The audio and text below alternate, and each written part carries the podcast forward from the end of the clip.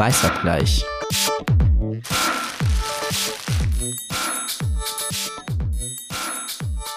So, hallo und herzlich willkommen zurück, kann man schon fast sagen, zu einer neuen Folge Weißabgleich. Wir hatten eine kleine äh, unvorbereitete Pause, denn äh, die Krankheitswelle hat auch für uns nicht halt gemacht. Und wir sind jetzt heute auch in äh, verminderter Besetzung hier. Aber wir sind hier und ein Teil von uns ist wieder so gesund, dass wir hier gemeinsam aufnehmen können. Genau. Ähm, zwei Drittel. Zwei Drittel, genau. Zwei Drittel Mehrheit, die reicht ja. genau, mein Name ist Malaika Ribusumami und ich sitze hier mit meiner lieben Kollegin Lynn. Hallo, das andere Drittel. Ähm, hallo, ich bin Lynn Hirse. Ich arbeite bei der Taz am Wochenende und äh, bin zu zwei Dritteln gesund, also gesund genug für diesen Podcast heute. genau, reden, reden können und nicht zu nasale Stimme haben. Das ist die, ist die Grundvoraussetzung, die, die reicht. Sonst, sonst nehmen wir wahrscheinlich erst wieder im März auf oder so oder im April. Genau, wir sind ja jetzt auch wirklich einmal ausgefallen.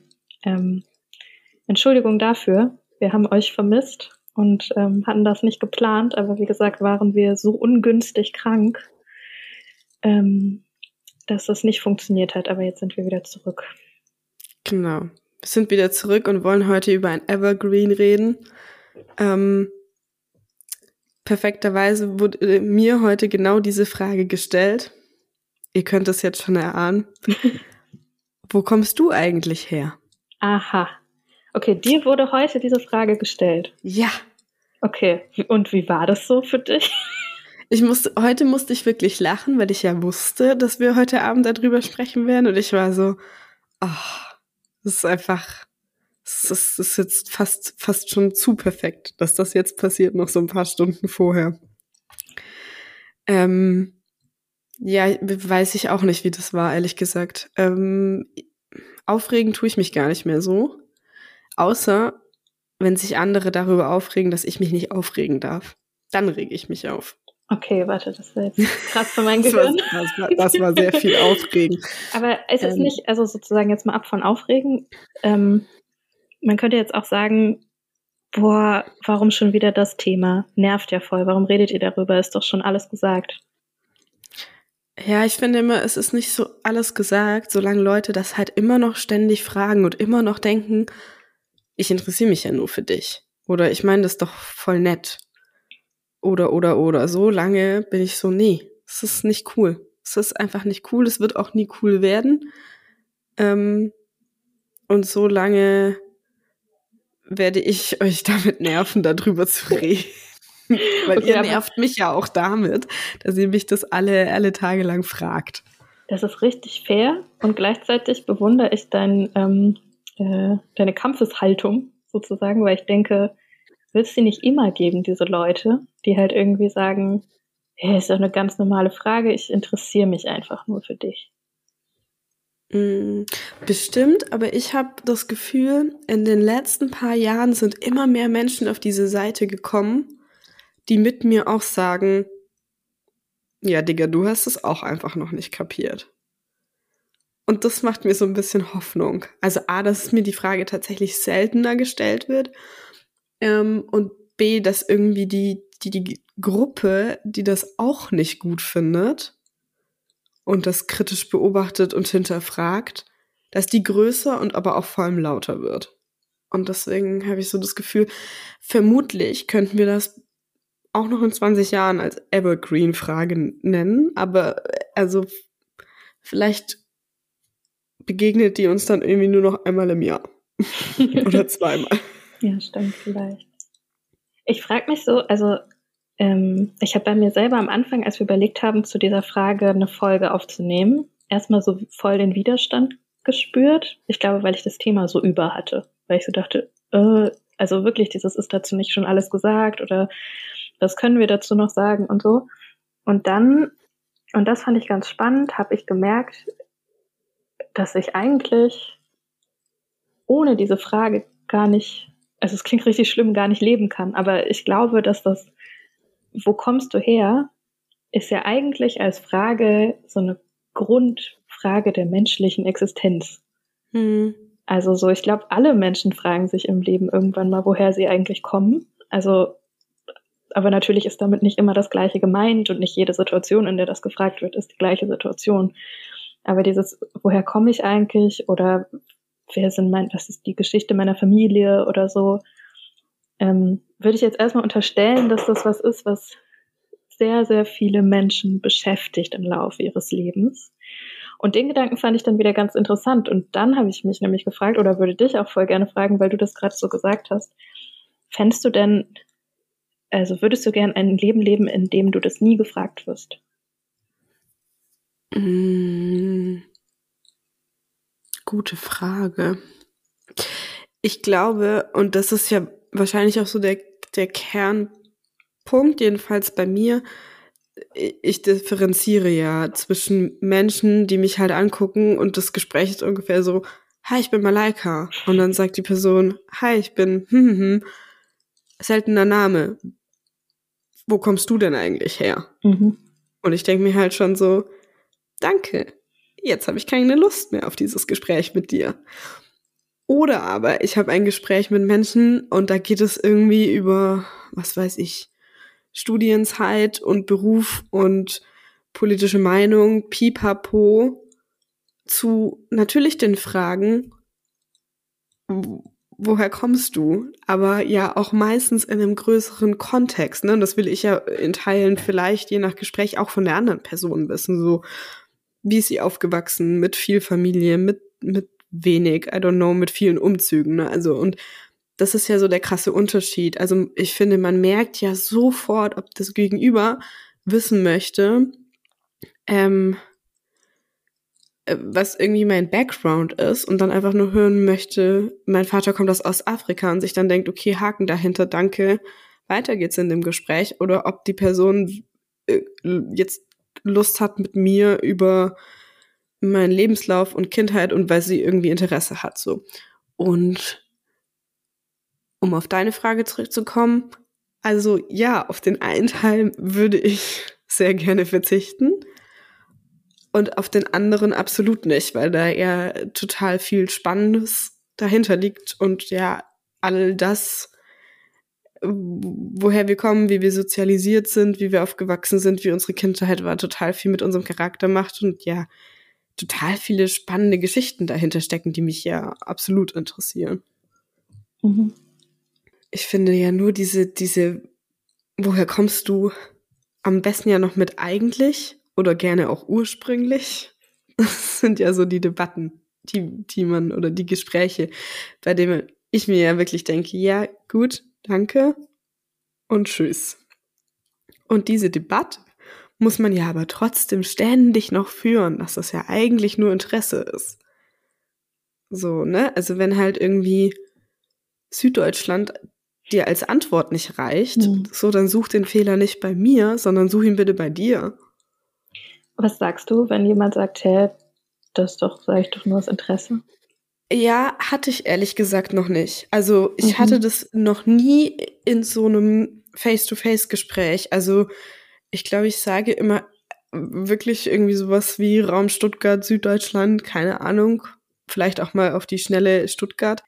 Und das auch, glaube ich, auf so eine Art und Weise, die dem Gegenüber irgendwie sehr deutlich macht oder bisher oftmals sehr deutlich macht, dass ich gar keine Lust habe, darüber zu sprechen. Ich habe auch dann schon mal gesagt, was das dann ähm, zur Sache tun würde. Also als dann praktisch nochmal nachgefragt wurde.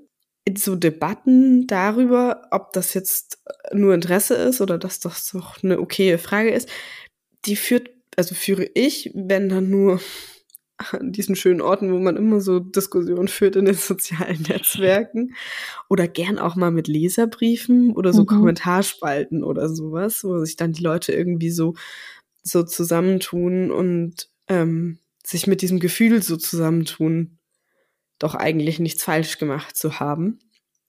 Und also, ich meine, man muss ja auch jetzt nicht irgendwie diese Person einmal mit Missgabeln durchs Dorf jagen, aber ich finde es schon spannend, dass, dass da Menschen in so einen krassen Verteidigungsmodus übergehen. Also ich, ich verhalte und spreche ja auch nicht den ganzen Tag so, dass ich niemanden also ausgrenze, verletze, diskriminiere. Das würde ich mir nicht irgendwie auf die Fahnen schreiben. So sicherlich ist da ähm, Luft nach oben in meiner in meiner Sprache.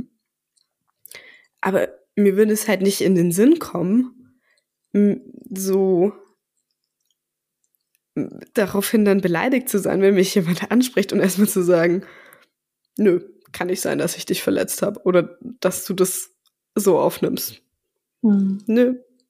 Bin mir ziemlich sicher, dass das, das ist also nicht mein Problem und äh, du hast da falsche Gefühle oder so. Das finde ich halt so spannend. Ja, ja, und auch voll. so nervig. Ich finde auch oft, also ich meine, diese, das ist so einmal diese zwischenmenschliche individuelle Sache, also dieses Erleben davon, dass ein anderer Mensch diese Grenze nicht sieht oder einsieht oder sozusagen einsehen möchte und da nicht dazulernen will. Und das andere ist aber, finde ich, und das macht mir häufig deutlich mehr Wut, Sorge, das macht das Problem für mich größer, ist tatsächlich diese, ähm, dieser sogenannte Diskurs darüber. Also du hast gerade ja schon irgendwie soziale Medien gesagt, aber es gibt ja schon auch relativ häufig dann immer wieder, wenn so ein Fall auftaucht, wenn mal so eine mehr oder weniger prominente Person das ähm, sagt. Ich glaube, der letzte größere Fall, der durch die Medien ging, war irgendwie Elke Heidenreich, die im Oktober war das bei Markus Lanz sich zu ähm, der Bundessprecherin der Grünen Jugend, zu Sarah Lee Heinrich, ähm, mhm. geäußert hat. Und da ging es dann auch darum, also um die gab es natürlich noch die ganz andere Debatte, aber da ging es in erster Linie darum, dass sie gesagt hat, also Elke Heidenreich, sie fände das vollkommen normal, Sarah die Heinrich zu fragen, woher sie denn kommt. Und hat, es dann, ähm, ich habe den O-Ton einmal hier, damit ich sie nicht falsch zitiere. ähm, sie hat dann eben gesagt, wenn einer aussieht wie sie, dann frage ich natürlich, wo kommst du her oder wo kommen sie her? Und zwar nicht, um sie zu diskriminieren. Alle sind immer sofort diskriminiert und beleidigt, sondern weil ich sofort sehe, die kommt nicht aus Wanne-Eickel oder Wuppertal, sondern die hat Eltern, die woanders, die von woanders kommen. Und ich finde, das ist keine diskriminierende Frage, wenn ich einen netten, dunkelhäutigen Taxifahrer habe, der perfekt Deutsch spricht und ich sage, wo kommen Sie eigentlich her? Und der sagt, meine Eltern sind aus Marokko. Ich finde da kein Problem, dass man fragt, man sieht es ja. Und das ist halt, also Zitat Ende, O-Ton Ende. Das ist halt, also ich meine, natürlich plakativ, glaube ich, bündelt das ganz viel, was ähm, du auch meinst, äh, was du gerade erzählt hast von diesen, von diesen Rückfragen, äh, oft von weißen Menschen. Wir können gleich nochmal über den Unterschied reden oder ob es einen Unterschied macht. Ähm, ob das weiße oder nicht weiße Leute fragen, aber ähm, was mich daran fast noch mehr aufgeregt hat als die Aussage von Elke Heidenreich, äh, die schon allein krass ist, weil sie annimmt, nur weil jemand nicht weiß ist, könnte die Person nicht aus Deutschland sein. Ähm, aber so, was mich noch mehr aufregt, ist die Debatte darum. Also ich habe dann irgendwie mir mal so ein bisschen angeschaut, wie darüber berichtet wurde und ganz schnell kommt immer wieder der Punkt von, ah, dann gab es einen Shitstorm gegen Elke Heidenreich und sozusagen der wütende Mob im Internet ähm, von diesen ganzen Aktivistinnen, die sich antirassistisch einsetzen und sofort sagen, das ist Rassismus, was die Elke Heidenreicher betreibt und deswegen darf man ja gar nichts mehr sagen und es gibt Sprachverbote. Ähm, auch dieses Thema ist sozusagen, bin ich ganz oft so leid. Also ich denke mir ganz oft so in meiner alltäglichen Arbeit, so ich melde mich jetzt nicht mehr freiwillig, ehrlich gesagt, um dazu irgendwas zu schreiben oder zu sagen, weil ich dessen so müde bin und mich auch frage, ob uns das wirklich viel bringt, weil eigentlich ist es ganz oft Ablenkung. Aber ähm, das finde ich fast noch krasser, dass dahinter steht irgendwie so dieses, diese Idee oder eigentlich fast ja schon eher die Strategie, ähm, die Diskursmacht zu verteidigen. Also so abzulenken von dem eigentlichen Thema, nämlich so, wir leben in einer rassistischen Gesellschaft, deswegen gibt es auch rassistische Sprache und Sprachmuster. Und ähm, wie kommen wir da raus und wie werden wir besser? Hin zu andere böse Leute wollen jetzt was bestimmen. Und das haben wir noch nie erlebt, dass jemand anders was darüber bestimmen darf, was wir sagen oder machen oder uns Gegenwind irgendwie dazu gibt. Ähm, ja, also ich, ich glaube, das ist so das, was mir ganz oft noch mehr Sorge bereitet, dass ich denke, warum rollt dann immer gleich diese Kette los von Promi A oder B sagt das und das. Ähm, zu Recht regen sich Leute darüber auf.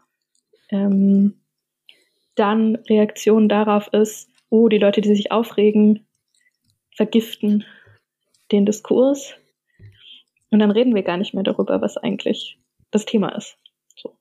Nämlich, wer, wer gehört dazu und wer nicht. Und, und wer nimmt sich was raus und, und wer nimmt sich zurück oder so. Ja, ich weiß, also ich finde es auch ganz schwierig, da irgendwie reinzugehen und zu, also wenn man es so nennen will, zu analysieren, was denn da entsteht. Also, weiß ich nicht, wird dann eigentlich schon bemerkt, dass das irgendwie ein absoluter Fail auf mehreren Ebenen ist. Also, das ist ja super plakativ etwas reproduziert worden.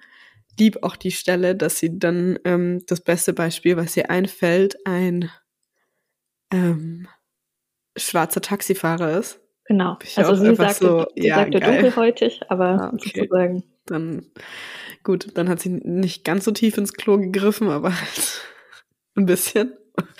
ähm, aber also ja, ich frage mich, ob das dann so der einzige Weg raus ist in so eine ja, aber schaut euch doch mal an, ihr seid doch gerade nicht besser Sache. Oder also was das was das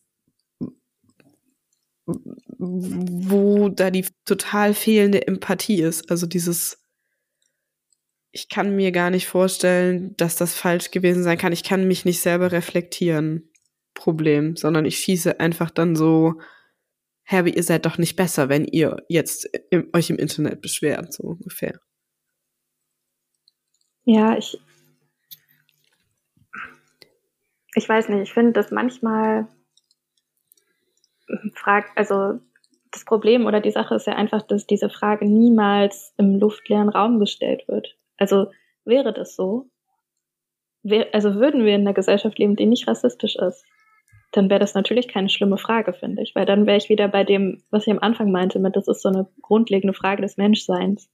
Und auch da kann es immer noch sein, dass manche Leute da Grenzen haben und Sachen nicht beantworten wollen, weil das vielleicht schmerzhaft ist oder so. Aber ähm, die Frage wird ja dadurch problematisch, dass es immer noch so ist, dass wir gesellschaftlich, auch wenn es so sein sollte und wenn das das Ziel sehr, sehr vieler Menschen ist, nicht alle gleich behandelt werden. Und sozusagen, ich, ich habe oft den Eindruck, dass mh, hm, viele GesprächspartnerInnen, mit denen ich schon mal darüber geredet habe, auch über dieses Problem von, hey, aber ich habe doch nur Interesse und so, ähm, gar nicht unbedingt Menschen, die mich das gefragt haben vorher, sondern so den ich einfach über das, diese Frage gesprochen habe, dann sagten, naja, aber wir müssen doch einfach schon genau so leben, wie wir uns wünschen, dass wir sind. Also sozusagen die, das ist diese Idee, wir blenden jetzt aus, dass wir gesellschaftlich an einem Punkt sind, wo Rassismus existiert. Und wir tun einfach so, wir leben einfach so, als wären wir alle gleich. Und ich, also ich tue mich einfach sehr schwer damit, dass, also ich kann das nicht äh, nach, also ich kann vielleicht den Wunsch nachvollziehen, weil ich glaube, da stehen oft auch irgendwie so positive Beweggründe dahinter, aber ich denke dann immer, nee, aber da clashen wir, weil ich kann nicht so leben, als wären wir alle gleich. Also weil das doch jeden Tag immer noch sichtbar genug ist, von Wohnungsmarkt bis europäische Außengrenze bis Einkauf beim Bäcker bis irgendwie rechter Gewalt oder sowas, dass es eben keine Realität ist. So. Weißt du, was ich mich dabei so frage, ist ja, mh, mm, wir hatten es ja vorhin, ob diese Frage irgendwann nicht mehr der Evergreen ist. Und das geht ja so ein bisschen in die Richtung. Also wir müssen jetzt akut äh, theoretisch den Leuten klar machen, diese Frage ist ein No-Go, weil ihr uns damit die Möglichkeit nehmt, einfach nur deutsch zu sein. Einfach nur genau gleich zu sein, hierher zu gehören. So, deswegen meinte ich vorhin so, wenn dir die Antwort halt Süddeutschland nicht reicht, so dann habe ich keine Lust mehr auf dieses Gespräch. Und wir sind ja nicht an dem Punkt, was du ja eben meintest, ne, dass jeder gleich oft diese, dieselbe Frage gestellt bekommt aus reinem Interesse. Und ich frage mich aber, äh, pieken wir irgendwann? Ist das, ist das jetzt diesen, diesen Schritt, den wir gehen müssen, um dann irgendwann in einer besseren, offeneren Gesellschaft zu landen? Oder spielt einfach die Zeit für uns und irgendwann weiß ich nicht. Also wir sind doch das beste Beispiel. Also wie viele Generationen, also ne, unsere Kinder, Kindeskinder, will man denn diese Frage noch, noch stellen? Also du meinst sozusagen, ob der Wandel jetzt nicht eh schon begonnen hat und das eben alles dauert, so wie viele Dinge einfach Zeit brauchen und es oft nervig ist, aber wir schon einfach so auf dem richtigen Weg sind und das also nicht von alleine gut wird, ja. aber oder wie meinst du das? Ja, doch, genau. Also ich, ich frage mich nur, ob wir auf diesem Weg sind, der irgendwie besser ist, weil ich, also genau, ich habe in Teilen das Gefühl, weil man schon irgendwie eine größere Gruppe hat, so wie du vorhin beschrieben hast. Es gibt diese vielen, vielen Menschen, die vielleicht nicht selber die Erfahrung gemacht haben und da wirklich nach vorne treten und für den Rest oder einen anderen Teil der Gesellschaft ne, sich laut machen und stark machen und irgendwie sagen, okay, cool, ich hab's kapiert, aber ihr habt scheinbar noch nicht kapiert, dass man diese Frage nicht stellt. Ähm, und die nehme ich schon lauter wahr als noch vor ein paar Jahren. Und ähm, deswegen frage ich mich, ob, ob da ein Prozess lostritt oder schon längst losgetreten ist, der aber besser wird, oder ob wir jetzt einfach so damit leben müssen, aber noch so ein paar Menschen sich, also ein paar Menschen ist es schon bewusst, aber das ist jetzt halt so, oder ob es einfach so die, die Zeit in einer gewissen Form ausschleichen muss. Hm. Also meine allererste Rückfrage, die, die ich dazu habe, ist auf jeden Fall erstmal, du meintest gerade, naja, es gibt halt Menschen, die haben das kapiert und es gibt Menschen, die haben nicht kapiert, dass man diese Frage nicht stellt. Ja. Also findest du, man sollte diese Frage nicht stellen? Ist das Ziel, dass Leute kapieren, dass sie diese Frage nicht stellen sollen? Das ist ja auch immer wieder die Frage, also sozusagen, wenn es diese Aufregung um irgendeine Person XY gibt, dann sagen immer wieder Leute, ah, das Ziel kann doch nicht sein, dass irgendeine Frage verboten ist oder so. Ja, okay, ich glaube, ich müsste das besser formulieren. Also sagen wir so, ähm, die, diese Eingangsfrage nicht mehr zu stellen oder nicht auf die eine Antwort aus zu sein. Oder ich weiß, ich weiß nicht, wie ich es formulieren soll, aber ich bin nicht für ein Verbot einer oder dieser Fragen. Vielleicht bin ich das auch. Und äh, weil ich, weil ich mir denke, nur so kommt man irgendwie dahin.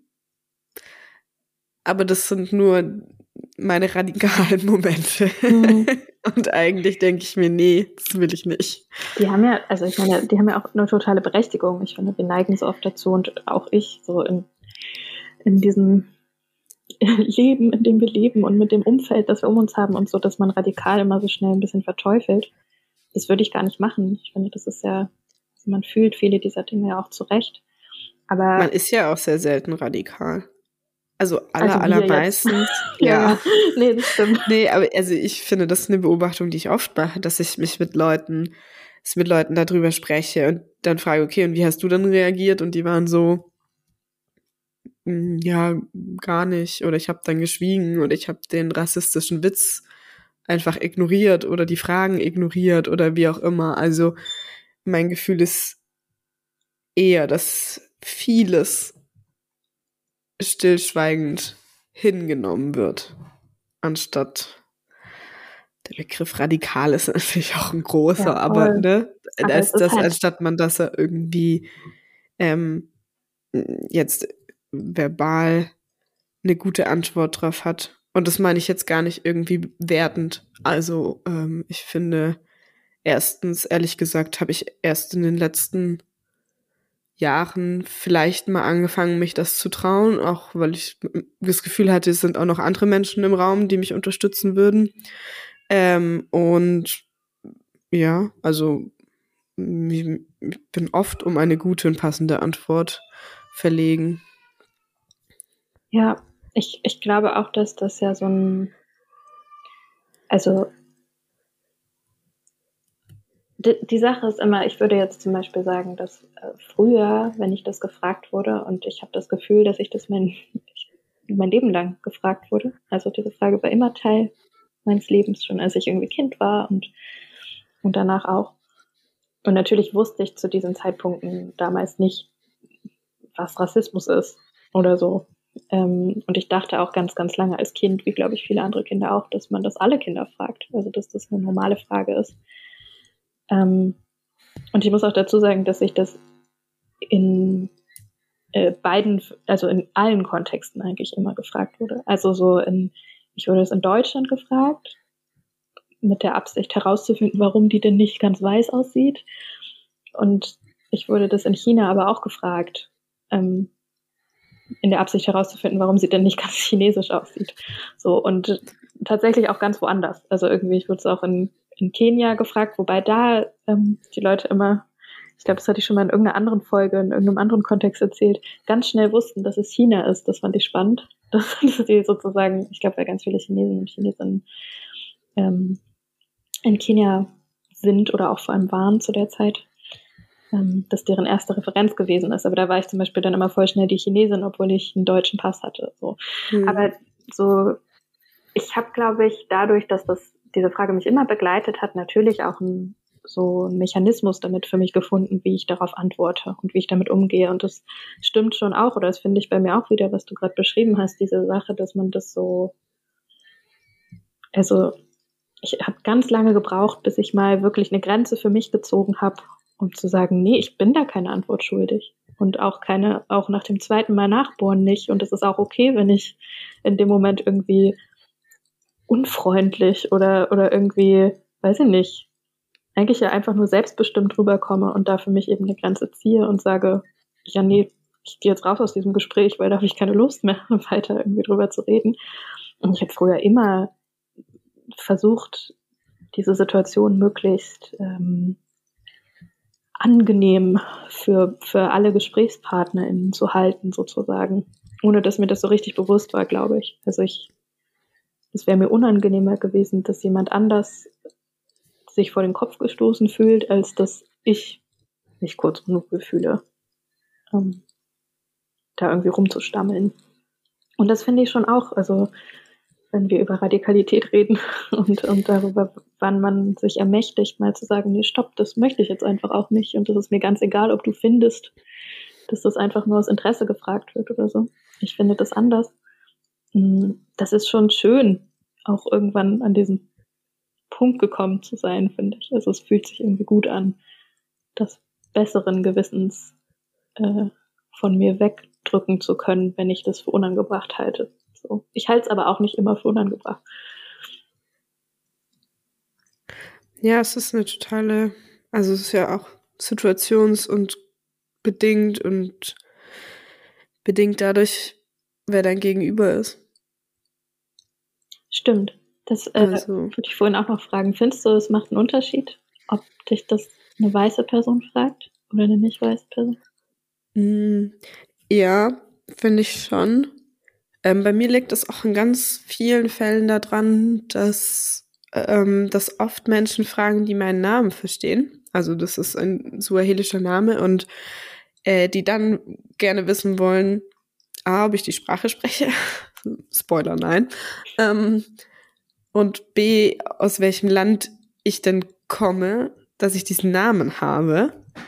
Ähm, und das macht für mich einen Unterschied, weil die das wirklich dann interessiert. Ne? Die wollen wissen, die haben dann selber schon so eingegrenzt, was es denn vermutlich sein könnte.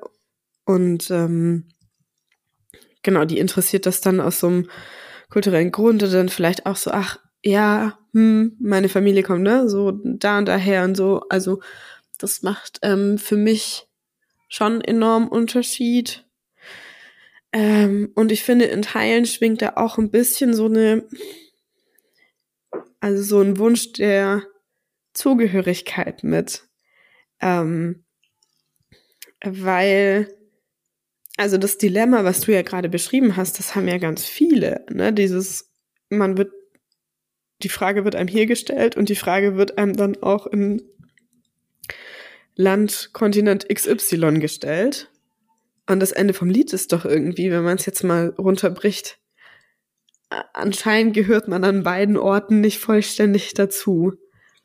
Und ähm, ich hatte dann schon oft das Gefühl, dass, ähm, dass Leute, die mich das dann zwar relativ schnell fragen, die sind dann einfach nur so ganz, ganz froh und, ähm, und auch sofort so viel offen. Also da irgendwie jetzt mit mir und sei es nur für diesen sehr kleinen, kurzen Moment, so eine Dazugehörigkeit zu finden. Also ich habe auch schon ähm, super spannende Gespräche mit Menschen geführt und hatte da immer das Gefühl, dass, dass die dann, die sind so, ah, okay, und ne, die, die, die kennt bestimmt ähnliche Problematiken und Situationen und so, wo sich dann Menschen so voll geöffnet haben und wir da irgendwie über super spannende Sachen geredet haben. Also ja, ich finde, es ist, ähm, es macht einen Unterschied, wer mich das fragt.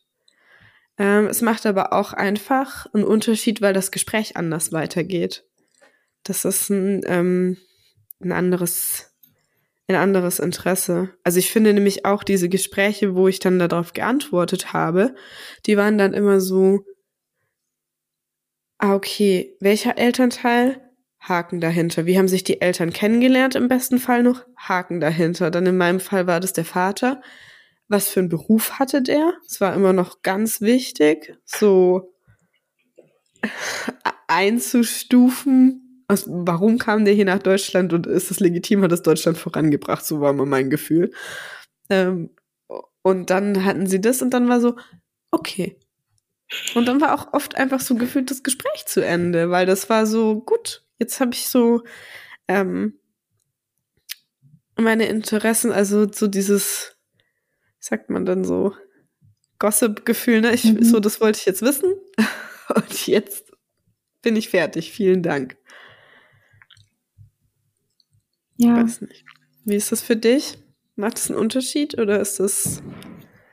Doch, aber ähm, natürlich ist das auch ganz ähm, wieder ganz vielfältig auf welche Art das einen Unterschied macht, würde ich sagen. Also es ist erstens ist es nicht logischerweise nicht der einzige Faktor, der einen Unterschied dabei macht, ob es zum Beispiel eine angenehme oder eine unangenehme Frage ist. Ähm, aber also ich würde sagen, ich kenne auf jeden Fall auch die Situation, wo, wenn man sich das unter Nicht-Weißen diese Frage stellt, gegenseitig, wo eher ein Gefühl des Verbündetseins oder sowas manchmal im Mittelpunkt steht oder so aufkommt. Ähm, diese Situation gibt es und die finde ich auch auf eine Art schön. Also da geht es, glaube ich, eher darum zu zeigen, hey, wir haben irgendwie was gemeinsam, auch wenn wir ja. viele, viele Dinge wahrscheinlich nicht gemeinsam haben. Und das ist ja eigentlich genau das Gegenteil als das, also als das Bedienen von Exotismus und irgendwie diesem, ah, jetzt sag doch mal, was ist denn bei dir anders? So. Ja. Ähm, das, das habe ich irgendwie häufig erlebt. Auch wenn, was ja gerade schon sagte, ganz oft ich und die andere Person dann trotzdem noch tausend Dinge nicht gemeinsam haben. Aber es ist, als würden wir nach etwas suchen, was wir teilen, nämlich die Erfahrung hier als nicht deutsch oder so oder als nicht ganz zugehörig oder irgendwie anders gesehen zu werden. Ähm, und dann würde ich sagen, was ich bei mir selbst beobachtet habe, auf jeden Fall auch, und was ich, wo ich auch gar nicht genau weiß, wie ich das finde, also was mich, glaube ich, ganz lange immer erstmal auch irritiert hat auf eine Art, ist, dass ich manchmal Menschen sehe, die ich auch nur rein anhand ihrer optischen Merkmale, von denen ich unterstellen würde, dass sie ein chinesisches und ein deutsches Elternteil haben. Weil ich kenne einfach nicht viele Menschen, auf die das zutrifft. Also ich würde sagen, es gibt jetzt immer mehr so, aber ich bin jetzt nicht so aufgewachsen, dass ich irgendwie fünf Leute kannte, die auch so aussahen wie ich oder die den gleichen Hintergrund hatten oder wie auch immer man das nennen möchte. Und irgendwie habe ich bei mir selber bemerkt, dass ich so fast, als hätte ich so einen komischen Radar oder so manchmal dafür, ähm, dass ich bei den Menschen, denen ich das unterstelle, auf einmal so ein wahnsinniges Interesse daran habe, hätte auch diese Frage zu stellen.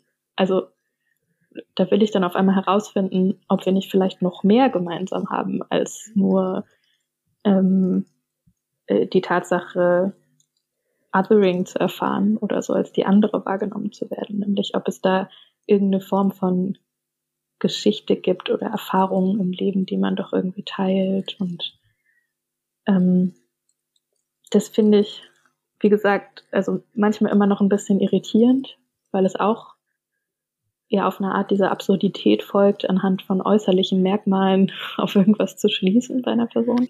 Und irgendwie kann es mir trotzdem auch natürlich erklären für mich. Also dieses, dieses Bedürfnis des Dazugehörens oder zu merken, dass man nicht alleine ist. Also dass es Menschen gibt, die dir in vielerlei Hinsicht, was das Erfahrungsspektrum und so angeht, ganz, ganz nahe sind. Ähm, ja. Ich finde es voll spannend, weil du ja dadurch mh, hm, ganz viel Reflexionsarbeit machst, die wir uns ja eigentlich von all den Fragenden aus unserem bisherigen Leben wünschen würden. Ne, weißt du, ich meine, also, ne, also, weil, weil du jetzt sagst, du hast dann auch oft dieses Bedürfnis, sofort nachzufragen und so, aber allein das, was du jetzt so erzählst, zeigt ja schon, ähm, wie du, wo du dir das herleitest, was du denkst, wo du reflektierst, wo du ja wahrscheinlich auch in dem Moment abwägst, ob du das jetzt tust oder nicht und wie das, ob das gut ist oder nicht. Und ich finde das voll ähm, spannend, weil genau du ja dadurch ganz viel von dem tust, was wir uns ja wünschen würden von, von unseren Gegenübern, bevor sie uns einfach nur fragen, woher kommst du eigentlich? Einfach mal sich reflektiert darüber nachzudenken, wann vielleicht ein guter Zeitpunkt dazu wäre oder ob der Zeitpunkt einfach nie da ist. Ja, oder halt auch sich, also ich meine, das ist ja das, das meine ich immer wieder damit, wenn ich sage, dass es eine spannende Frage ist auch. Also ja. auch vor sich selbst eine spannende Frage ist. Weil ich denke, okay, die lädt ja auch total dazu ein, erstmal sich selber zu befragen. Also bevor man ja. jede x-beliebige andere Person fragt. Ja. So, das ist ja voll äh, okay und vielleicht sogar mehr als okay, auch vielleicht irgendwie wichtig oder und schwer und intim und so, aber schon allein das vor sich selbst zu tun, sich damit zu beschäftigen, mit der eigenen Familiengeschichte, mit den guten und den schlimmen Seiten daran. Und ich will gar nicht sagen, dass alle das machen sollten, aber ich denke mir manchmal, okay, wenn man das vor sich selbst tut und dabei schon merkt, dass es schwer ist, wieso würde ich dann annehmen und glauben, dass es irgendwie super easy und selbstverständlich ist, das eine andere Person zu fragen, die ich noch nicht mal richtig kenne. Ja. Ähm, nur auf der Grundlage dessen, dass ich denke, du siehst ja irgendwie anders aus. Ja. So. Ja, vor allem so einfach mal an der Supermarktkasse. Wirklich. Also ja. nicht, dass ich jetzt total überrascht wäre, aber wirklich, wirklich, Malaika. Wie ist das denn passiert? Weiß ich nicht. Also es sind oft, ehrlich gesagt, so Orte, wo ich mit Menschen, sag ich mal, anderthalb Sätze zu viel gesprochen habe. Und die sind jetzt nicht so persönlich, wie als dass ich dir meine Familiengeschichte auf den Tisch knallen würde. Ähm, aber es sind schon so, weiß ich nicht, speziell jetzt seitdem ich ein Kind habe, ne, wenn man dann, mhm. dann steht man überall irgendwie länger und braucht länger und dies und das und dann lächelt man hier und dann macht sie irgendwie einen Witz und dann sage ich was dazu und so. Also ich, why not? Ich unterhalte mich gerne mit Menschen in meinem Umfeld ähm, und rede freundlich mit denen und dann habe ich immer das Gefühl, irgendwie, ja, das war jetzt so ein Halbsatz zu viel und ein halbes Lächeln zu viel und dann fühlen sie sich so genehmigt dazu. Auch gerne mal über mein Kind. So. Oh, das ist ja eine süße. Die hat ja auch ganz hübsche Locken. Ähm, na, die hat sie von der Mama. Und wo kommt denn die Mama her? Das mache ich auch gerne in der dritten Person. Das die Mama. Ach, Traum. Traum, Traum. Also. Ja, und deswegen, also diese, diese Evergreen-Frage, man wird sie wahrscheinlich, also man wird sie ja sowieso immer nur für sich klären. Ne? Es, es gibt, glaube ich, kein ähm, Patentrezept, wo man jetzt sagen könnte, so. Und wenn ihr alle euch da draußen merkt, nach dem fünften Satz dürft ihr fragen. Und immer nur an Tagen, die, weiß ich nicht, mit D anfangen, dann ist es cool, sondern es ist ja immer ähm, super individuell. Aber ich finde schon so die Basics, die ich irgendwie Menschen an die Hand geben würde, ist so, hast du das Gefühl, diese intime Frage kannst du jetzt irgendwie stellen? Würdest du sie selber beantworten? Und tust du es einfach nur, um zu wissen, um deine eigene Neugier zu, zu befriedigen? So, mhm. und ich mhm. finde, das sind so Punkte, die man irgendwie im Kopf abhaken kann. Und wenn man bei nur einer Sache sich denkt, nee, ich hätte jetzt keine Lust zu erzählen und ich finde auch, es geht die Person nichts an, wo meine Eltern herkommen und ob sie sich irgendwie von Köln und Frankfurt in Freiburg zum Studium getroffen haben oder so. Ja. Dann denke ich mir so, dann lass es einfach. Und lebe dein Leben weiter, ohne diese Informationen bekommen zu haben. Und es wird trotzdem ein gutes Leben sein. Ja, Mann. Ich denke auch richtig oft, guck mal, das sind so, erstens ist so Basic Respekt vor Grenzen anderer Personen. So. Zweitens immer noch, wie oft man es noch sagen muss, diese Idee, Rassismus würde nur bedeuten, wenn irgendwie jemand aufgrund seiner Hautfarbe auf der Straße zusammengeschlagen wird oder also sozusagen die Idee, das könnte nicht auch sich sprachlich äußern und in dem Umgang miteinander und es gäbe kein Spektrum dessen ja, komplett absurd. Wow. Leute, kommt mal in 2021 an. Richtig. Dann, ich finde, der nächste Punkt ist so dieses einfach nur das ständige Ablenken von, also von eben dieser Selbstkonfrontation damit, dass wir nämlich nicht alle perfekte, gute Menschen sind, sondern auch Dinge, also dass wir rassistisch sein können, ohne dass wir es böse meinen, also auch ohne böse Absicht. Ich finde, das ist irgendwie so, und das sind alles Dinge, die wo ich denke, das bin ich halt so leid, sowas zu wiederholen und deswegen mache ich das auch nicht mehr so gern und deswegen, um nochmal so darauf zurückzukommen, ich glaube, das war ein Teil davon, warum ich so gehadert habe am Anfang mit diesem Thema. Ähm, was gar nicht bedeutet, dass ich unsere Gespräche nicht schön und auch hilfreich finde oder so, aber tatsächlich so, ne, was irgendwie die journalistische Arbeit angeht oder so. Ich habe einfach keine Lust mehr und ich glaube auch nicht, dass es viel bringt, da noch irgendwelche Kolumnen oder Meinungsstücke darüber zu schreiben zum so und so vielen Mal. So. Ähm, aber anscheinend ist es halt trotzdem noch was, was so, ähm, es ist halt trotzdem noch ein Thema, was Aufmerksamkeit braucht. Wahrscheinlich auch, weil nicht einfach von alleine alles jetzt ganz gut wird. So. Also ich wünschte, das wäre so. Aber mh, hm, ich ja. finde es auf jeden Fall auch total berechtigt zu sagen, also was du sagtest mit, es gibt individuelle Umgangsweisen damit. Manche Leute finden es halt nicht so schlimm, äh, das gefragt zu werden und freuen sich darüber und andere Leute finden es furchtbar. Aber das bedeutet ja nicht, dass man eine Person, die es nicht so schlimm findet, einfach so als ähm, Plakat, wie sagt man, so als Poster Girl, Poster Boy, als Poster Human irgendwie nehmen kann, um zu sagen, hier, guck mal, der da hat gesagt, ist gar nicht so schlimm. Dann haben wir jetzt ja so einen Freifahrtschein, das einfach alles weiterhin so zu machen.